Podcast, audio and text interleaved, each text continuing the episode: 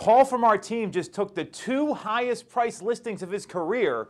How did he do it? We'll break it down next on Agent Hacks.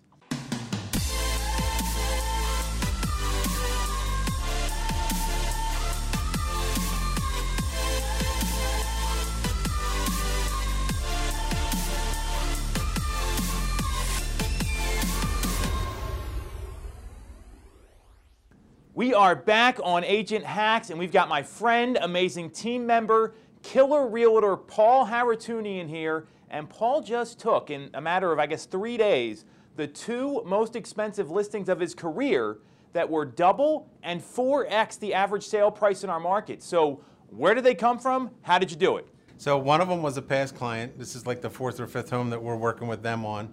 So there's a lot of loyalty, trust, and I remember this house particularly uh, was not even on the market. It was around the holiday time, and we were looking pretty strong. So I reached out to the agent, uh, got a call in, and said, "Look, can we pop in?" And we ended up signing Christmas Eve for that. And wasn't that home like temporarily off the market or withdrawn? It was kind of a shadow inventory property when you secured it for him. It was definitely off the market. I reached out to the agent and said, "Look, we need to see this house. I think this is the one."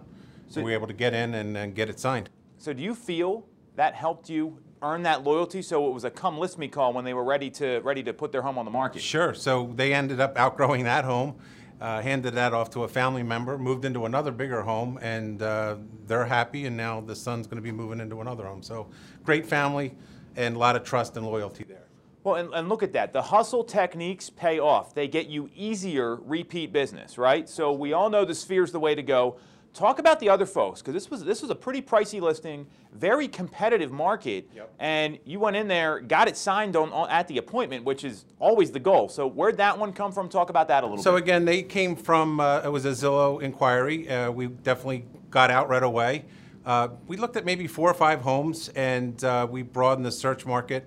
Found this one. It was spot on.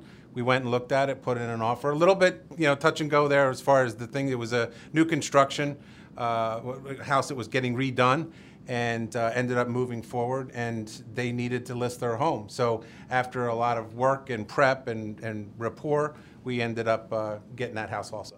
So two amazing listings. Here's the thing a lot of agents do. They have these existing relationships, right? So you had, this was a past client and someone you had been working with sometimes they take the appointment for granted. So what did you do to prep for these appointments? Because you came out there, won on both of them, did a great job, awesome listings. What did you do to get ready? I don't take anything for granted. So number one, I My went man. out, I looked at other surrounding homes that I toured.